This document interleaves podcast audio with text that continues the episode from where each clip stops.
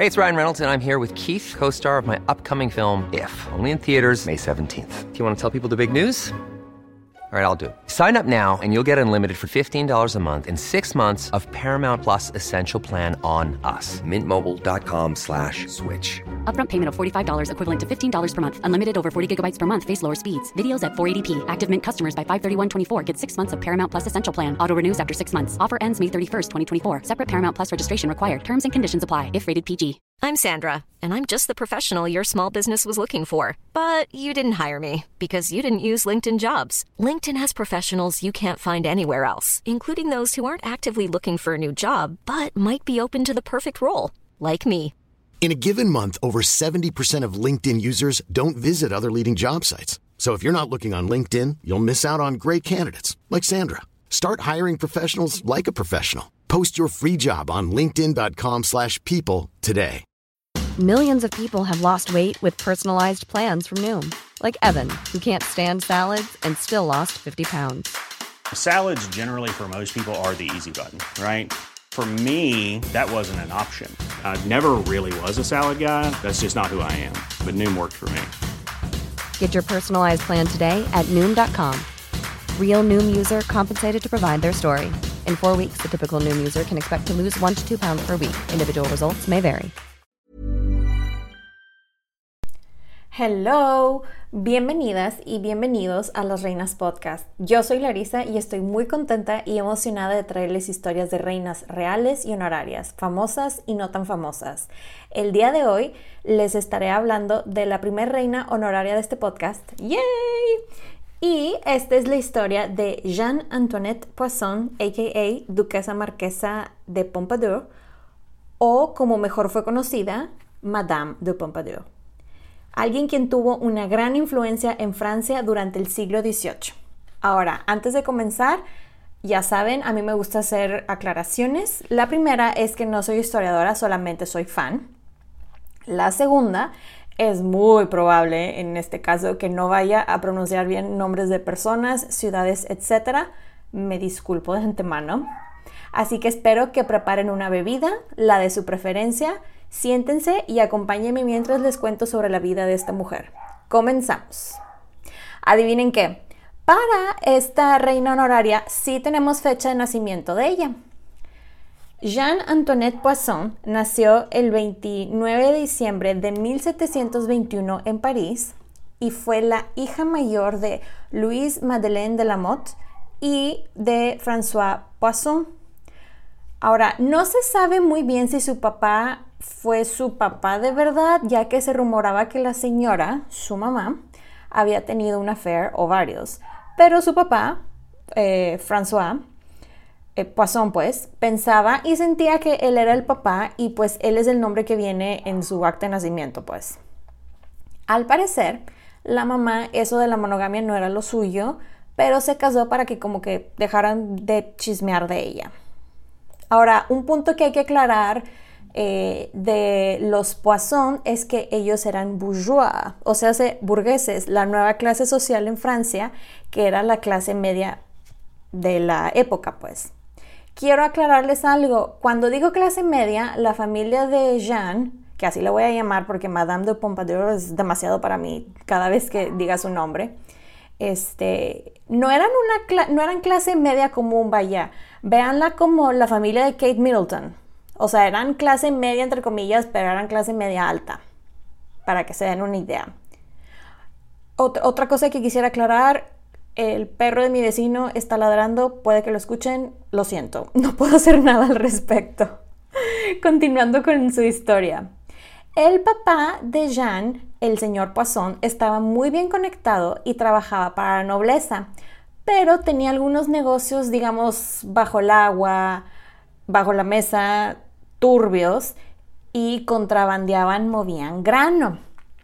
Y esto juega un papel importante porque cuando Jean tenía aproximadamente unos cuatro años, hubo un superfraude a la hacienda pública que terminó en una hambruna, de hecho se llama la hambruna de 1725, y usaron al papá de Jean como el chivo expiatorio.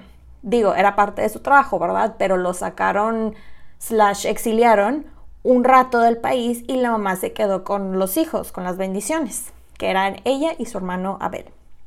Aquí es cuando entra un señor llamado Lenormand de Tournaim, algo así se pronuncia, discúlpenme. Este señor se hace cargo de ella como su tutor y como su padrastro, pero se rumoraba que él era el verdadero papá de ella, algo que pues la verdad nunca sabremos si fue cierto o no, pero la cosa es que este señor la adoraba. Digo, creo que a diferencia de, muchas mujeres que, que fueron importantes o que tuvieron su huella en la historia, creo que es bonito leer de que tuvo papás que la quisieron mucho y tuvo una niñez, pues dentro de lo que cabe bonita, ¿verdad? Y hablando de su niñez, al papá les digo, lo exilian a, Alemania y eh, ella se queda con la mamá, es cuando entra el tutor y todo el show, y cuando tenía sus cuatro años, la envían a un convento de las Ursulinas en Poissy.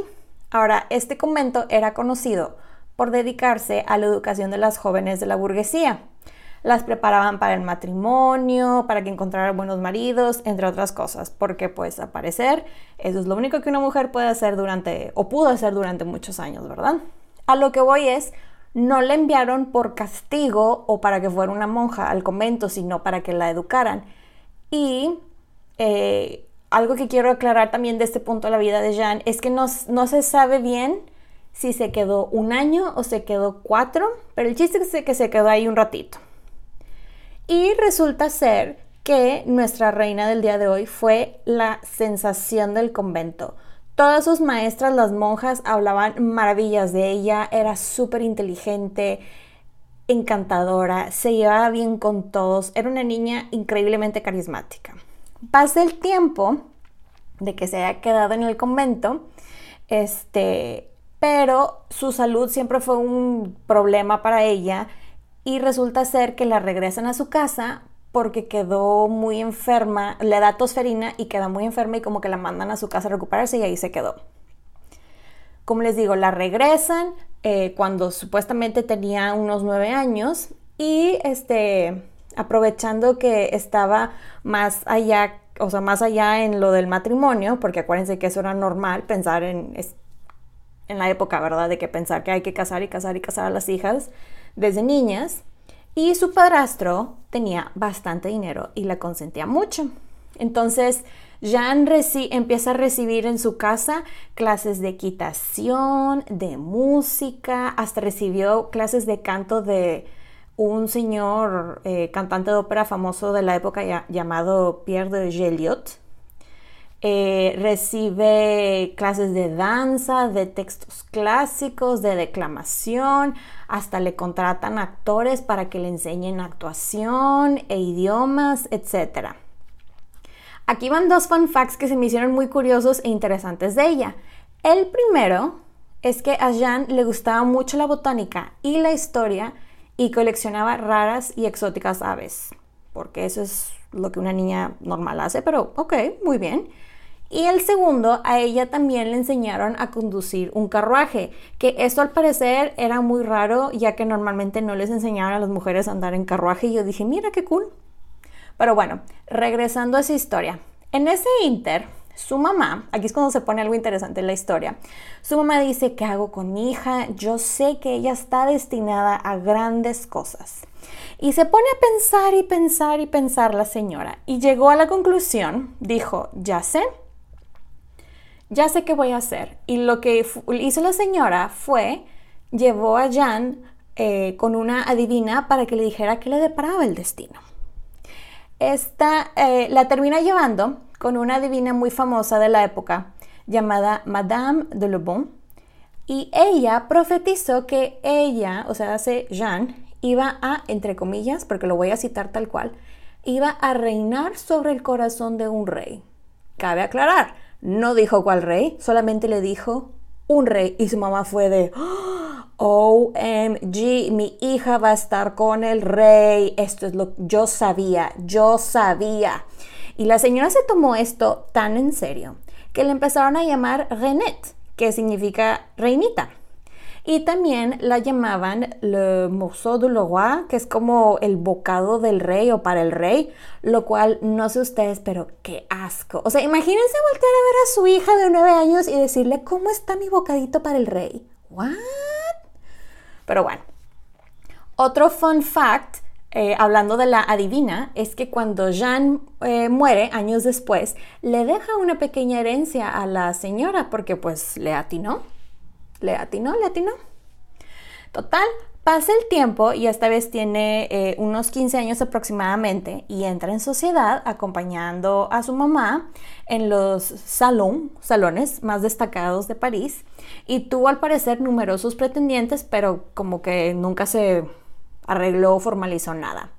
Aquí es cuando descubre los salones literarios y eh, descubre el salón literario específicamente hablando de una señora llamada Madame de Tensan, quien era amiga de su mamá y quien se convertiría como en su madrina durante ese tiempo.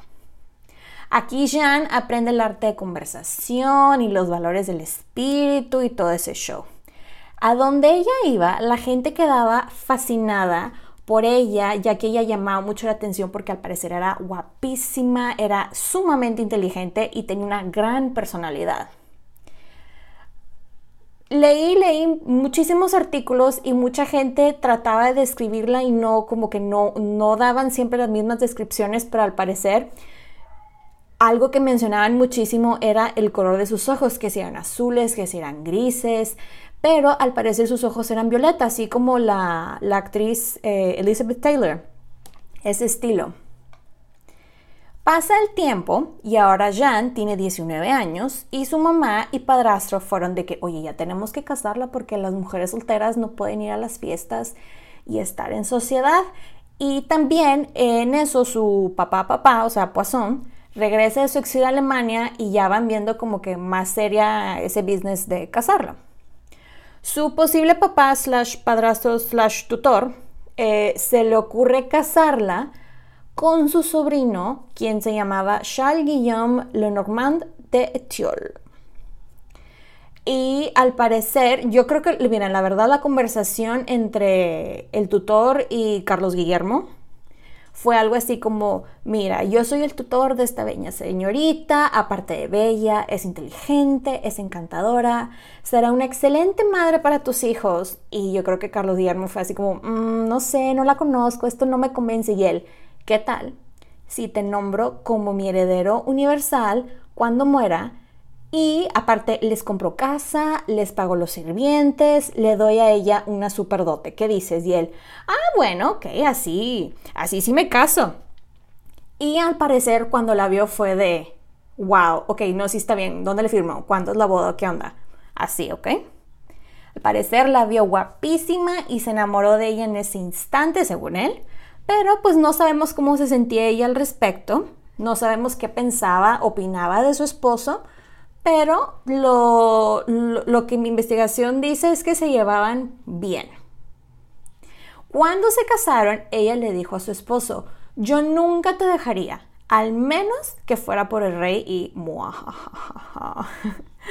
Total, ella senta cabeza y se convierte en la señora de Tiol, etc. Pasa el tiempo y ella tiene dos hijos, primero un niño quien muere al poco tiempo de haber nacido. Después tuvo a su hija Alexandrine, a quien le decían Fanfan, no sé por qué, no sé qué tiene que ver Fanfan con Alexandrine, pero bueno.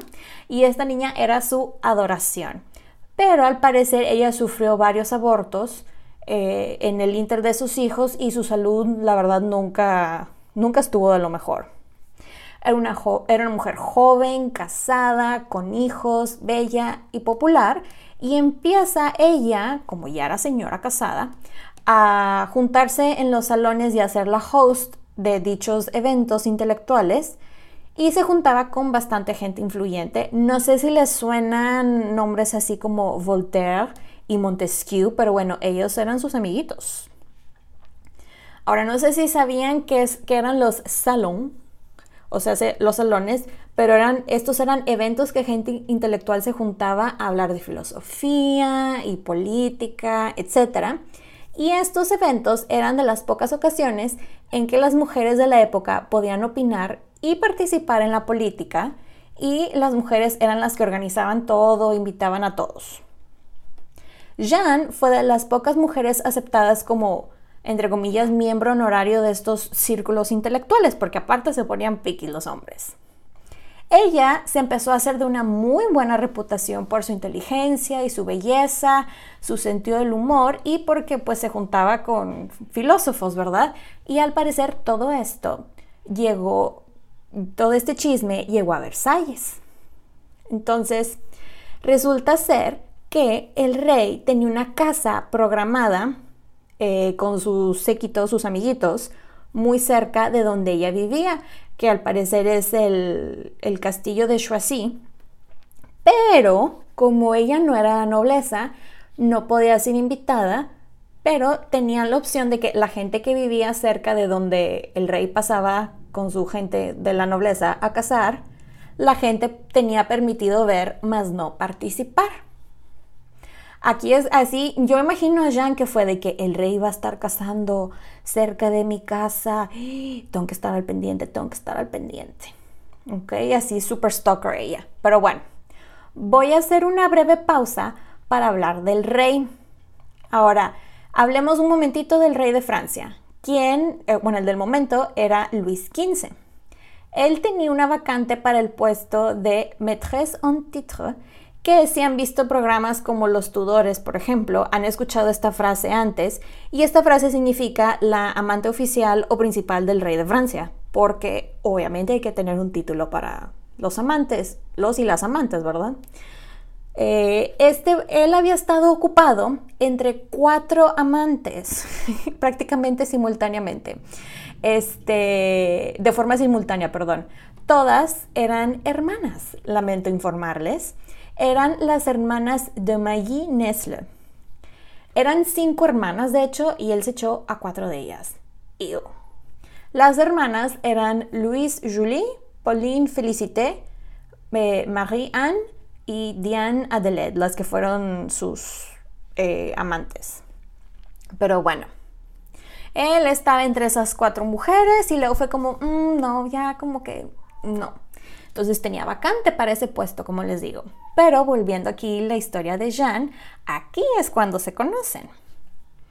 Resulta ser, como les digo, que el rey estaba cazando por el área donde ella vivía y Jeanne fue de que, OMG, esta es mi oportunidad.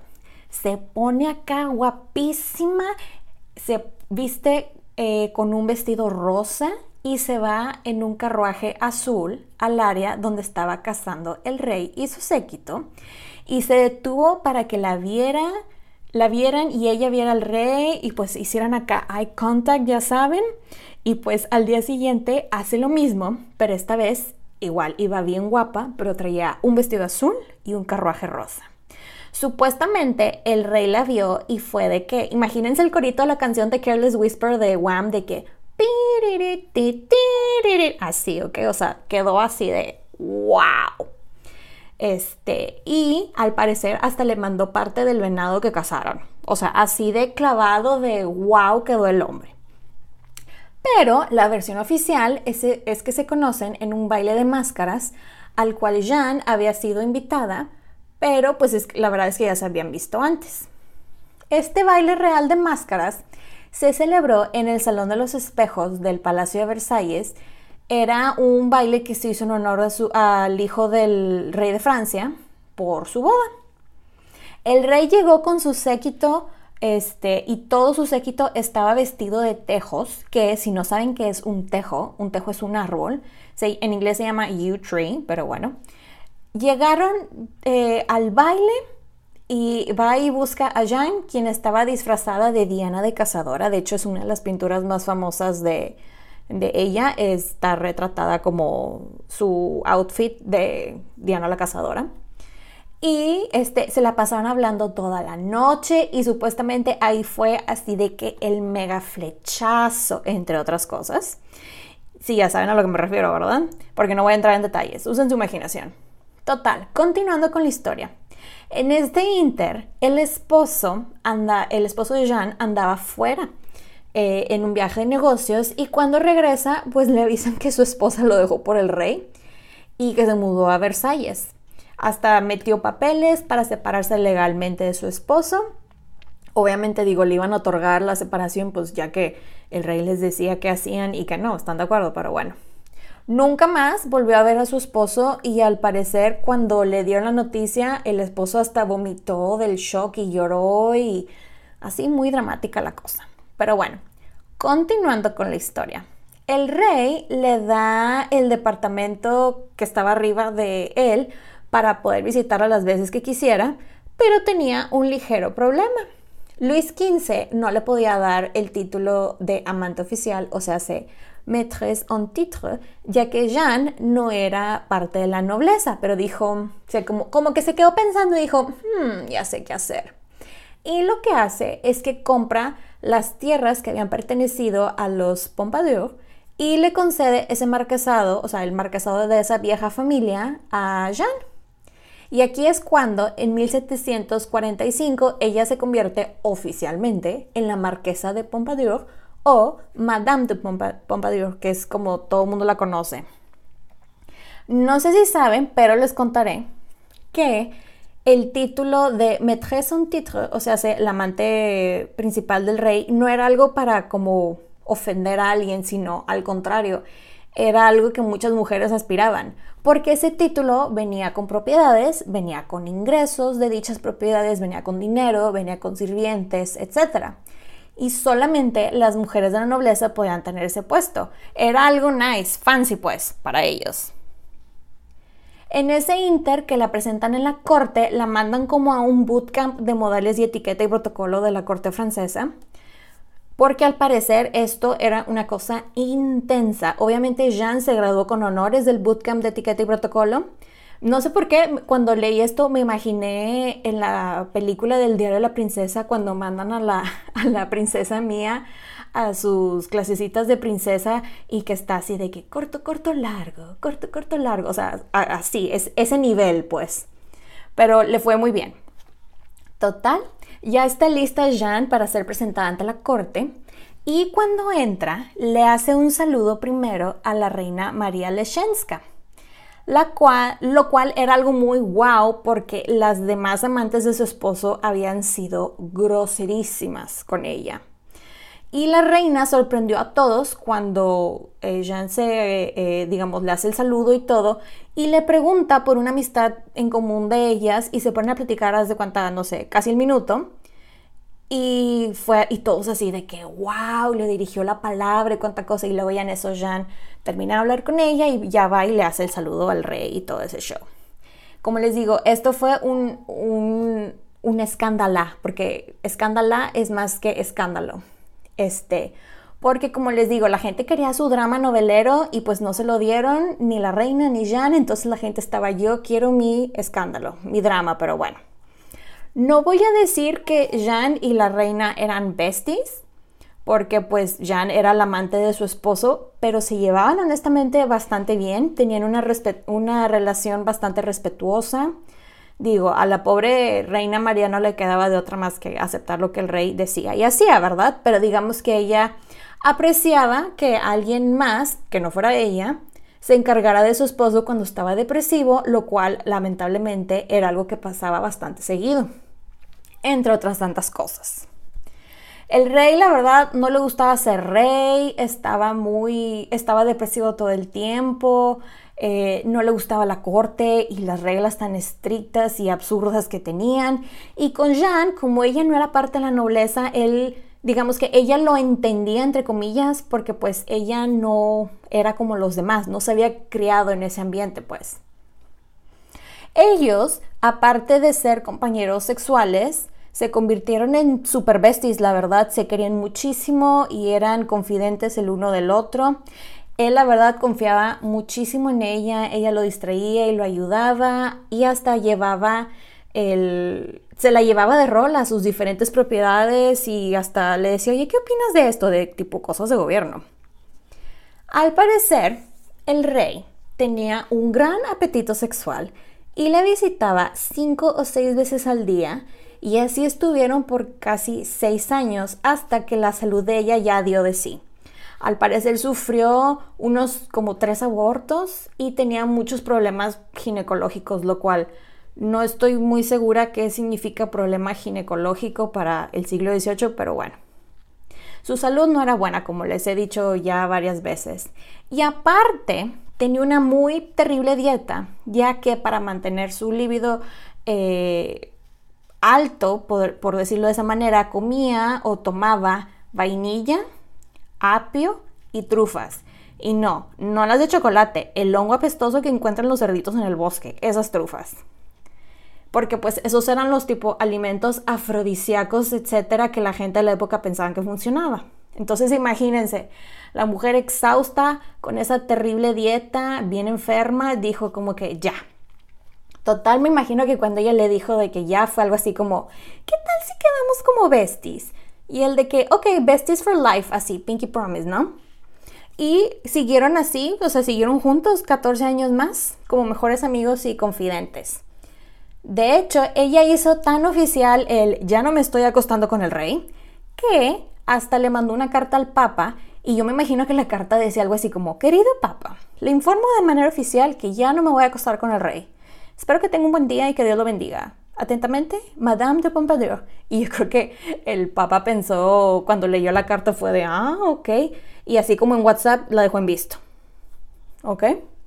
Continuando con su historia, otro fun fact que se me hizo muy interesante es que Jeanne estaba muy interesada en la arquitectura y eso era algo que ella y el rey tenían en común. Les encantaba estar hablando de, de arquitectura, de diferentes estilos, cómo había evolucionado, todo ese show. Jeanne tenía un muy buen ojo para las cosas artísticas y de hecho la consideraban como la ministra de cultura, por decirlo de esa manera, y fue uno de los legados más importantes ya que bajo sus órdenes las artes en todos sus sentidos florecieron. Aquí en este tiempo es cuando Jean florece y brilla como un diamante, como diría, diría Rihanna, ¿ok? Y voy a contarles de sus contribuciones, pero las dividí en las siguientes categorías. La primera, pintura. Jean fue una de las mayores patrocinadoras o mecenas reales del retrato. Su apoyo la hizo responsable de asegurar la fama de los eh, pintores más famosos del estilo rococó del siglo XVIII y hasta fue influencer en los colores que, se usarían en ese estilo.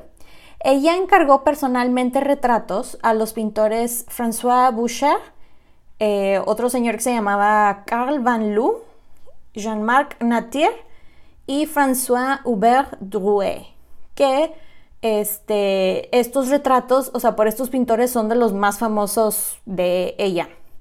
Todos sus retratos, ella es representada como una erudita, hermosa eh, y elegante mujer, está, que está dedicada a la escritura, al bordado y actividades propias de alguien de la alta sociedad, ¿no? De los, de la, de los elites. La segunda categoría que ella tuvo bastante eh, influencia fue interiorismo o decor. Jean participó activamente en, amueblar y remodelar eh, varios apartamentos aparte de los suyos, tanto en Versalles como en otras residencias reales, decorándolas en el estilo rococó francés, alegre y elegante. Su contribución más significativa en las artes decorativas fue en el establecimiento de la fábrica de porcelana de Sèvres, que si no saben qué es, póngale pausa, métanse a Google y búsquenlo, es una cosa impresionante y esas piezas están, o sea, son carísimas, carísimas. Resulta ser que con su patrocinio real, la fábrica de Sèvres, eh, que en ese entonces, eh, bueno, desde ese entonces, mejor dicho, ha sido los nombres más famosos en las artes decorativas y porcelana fina a nivel internacional, esta fábrica la hizo cerca de su castillo de Bellevue para que ella estuviera personalmente inspeccionando todo el show y que se hiciera bien. Y fue eh, competencia directa con las fábricas de porcelana de Chantilly y de Meissen, o como se pronuncia, en Alemania. Aquí fue en Sèvres donde se creó el Rosa Pompadour en honor de ella. O sea, ella tiene un color dedicado a ella, un tono de rosa específico para ella, super cool. La tercera contribución, eh, su tercera contribución fue en la arquitectura. Prácticamente puso a Francia en el centro cultural de las artes en Europa. Nombró a su hermano Abel, el marqués de Marigny, como el director general de edificios para que entre ellos tres, o sea, ella, su hermano y el rey, planificaran y construyeran muchos de los monumentos y edificios franceses más importantes. Bajo este equipo, este hashtag team, así de que teamwork makes, makes the dream work, construyeron la famosa École Militaire, que es la escuela militar, y la Place Louis XV, que es la Place de la la Plaza de la Concordia en París, que están en el mero centro de París. Y construyeron los siguientes castillitos. Eh, construyeron el, castillo de Bellevue, eh, construyeron una enorme ala para el castillo de Fontainebleau, eh, la mayor parte del castillo de Compiègne y muchos pabellones y casas de verano. Ella y su hermano construyeron este, el Petit Trianon en Versalles, que más tarde se convertiría en el lugar favorito, en el hogar favorito, perdón, de una reina que no sé si les suena el nombre María Antonieta. Bueno, esa. Su lugar favorito, ella lo mandó construir. Su cuarta contribución, literatura. Jeanne fue impulsora de la enciclopedia de Diderot, eh, que aquí fue cuando la iglesia se le echó encima porque digamos que cuestionaba, eh, cuestionaba algunos aspectos de la Biblia y ya ven que hay mucha gente religiosa que como que religión no es igual a ciencia y verdad, no vamos a entrar en esos detalles. Y ella persuadió al rey Luis XV para que nombrara a Voltaire como el, historiógrafo real en 1745 y hasta se quedó alojado en el eh, Palacio de Versalles. Ahí fue cuando Voltaire escribió un libro sobre el reinado de Luis XIV y escribió varias de sus obras famosas. Y de hecho hay una historia que Voltaire le escribió a Jean. Eh, hay un, sí, haz de cuenta que Voltaire le escribió un poema a Jean que era al parecer muy bonito. Y esto dijo que el dauphin, o sea, el príncipe, se enojara tanto que la empezó a llamar mamá putón. Que no les voy a decir qué significa eso en español, ¿verdad? Mamá putón. Usen su imaginación. De hecho, cuando Jean murió en 1764, Voltaire escribió, estoy muy triste por la muerte de Madame de Pompadour, estoy en deuda con ella y lloro por gratitud. La verdad la quería mucho y apreciaba mucho todo lo que ella hizo por él para promover su trabajo. Ahora, un apartado especial dentro de la literatura, así lo acomodé yo, fue o es su biblioteca. Resulta ser que Jean tenía una colección de 3.525 libros, los cuales sus encuadernaciones fueron hechas de cuero rojo y los brazos están como impresos, sus brazos están como impresos en las cubiertas es una colección de libros que vale, para que se den una idea, aproximadamente 14 millones 100 mil euros. Porque los libros dependen de diferentes, o sea, tienen diferentes tipos de precio. Al parecer hay algunos de esos libros que se consideran como libros raros slash exóticos y están distribuidos en diferentes eh, como bibliotecas en Francia, algo así, pero es una cosa impresionante. El quinto, eh, el quinto apartado vamos a hablar de moda. Pues aunque no lo crean, Madame de Pompadour tuvo, fue toda una influencer en cuanto a la moda, específicamente hablando de cabello. Aunque no lo crean, ella fue trendsetter eh, con el copete que usaba, eh, ya que varias, varias, eh, se hicieron variaciones de ese peinado y el copete famoso que llevaba Elvis, Presley, no sé si lo conocen, pero es bastante famosito, es inspirado en los peinados que ella llevaba. Y en joyería. Jean no era muy fan de las joyas, aunque obviamente tenía su colección bien fancy, entre las cuales eh, va incluido un collar de 545 diamantes, muy modesto y dos veces entregó de hecho sus joyas a la tesorería francesa para ayudar con los gastos generados durante la guerra. Pero tengo que mencionarles que animó a Luis XV, al rey, a que diseñara una insignia especial propia llamada la Orden de Toison de Oro y este que presentaba una, al parecer esta cosa, una enorme espinela tallada en un dragón y etcétera.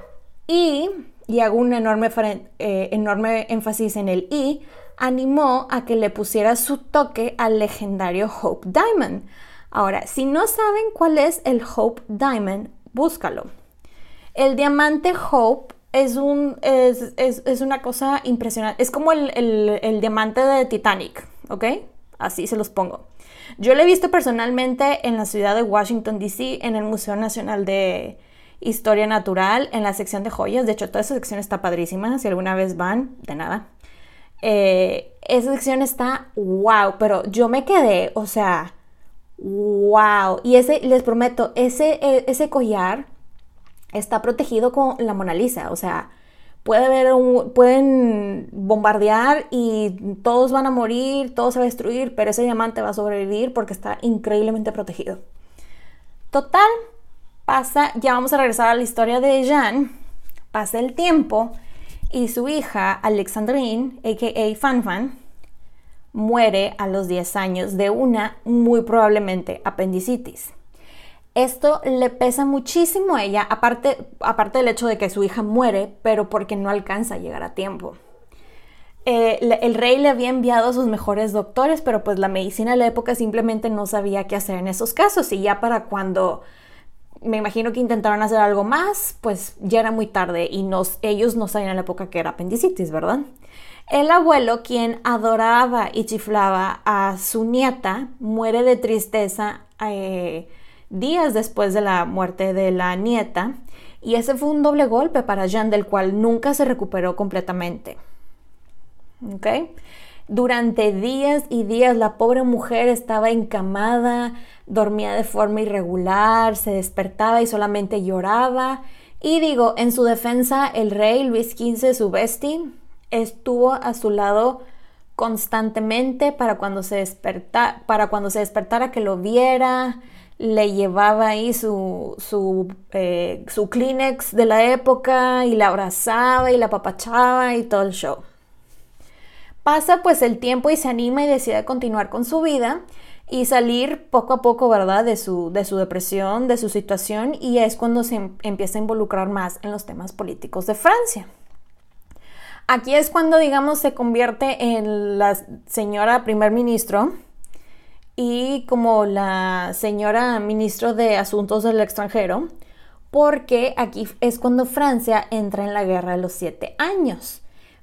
básicamente, si no saben nada de la guerra de los siete años, es Francia y Austria contra Inglaterra y Prusia, ¿ok? Que Prusia es Alemania se forma una alianza llamada eh, The League of the Petticoats, que en español se llama la Liga de las Tres Enaguas. Yo no sabía que era enagua, honestamente, pero es, eh, lo busqué y es una prenda de tela femenina. Y como eran mujeres las que hicieron esta alianza, era la reina de Austria, María Teresa, eh, la influyente mujer francesa Madame de Pompadour y la emperatriz Isabel de Rusia. Esta era una lucha contra el, rey Federico de Prusia por tierras en Europa y pues ya saben, obviamente Inglaterra se alió con Prusia porque odian los franceses, los franceses odian Inglaterra, entonces ya siempre se están peleando.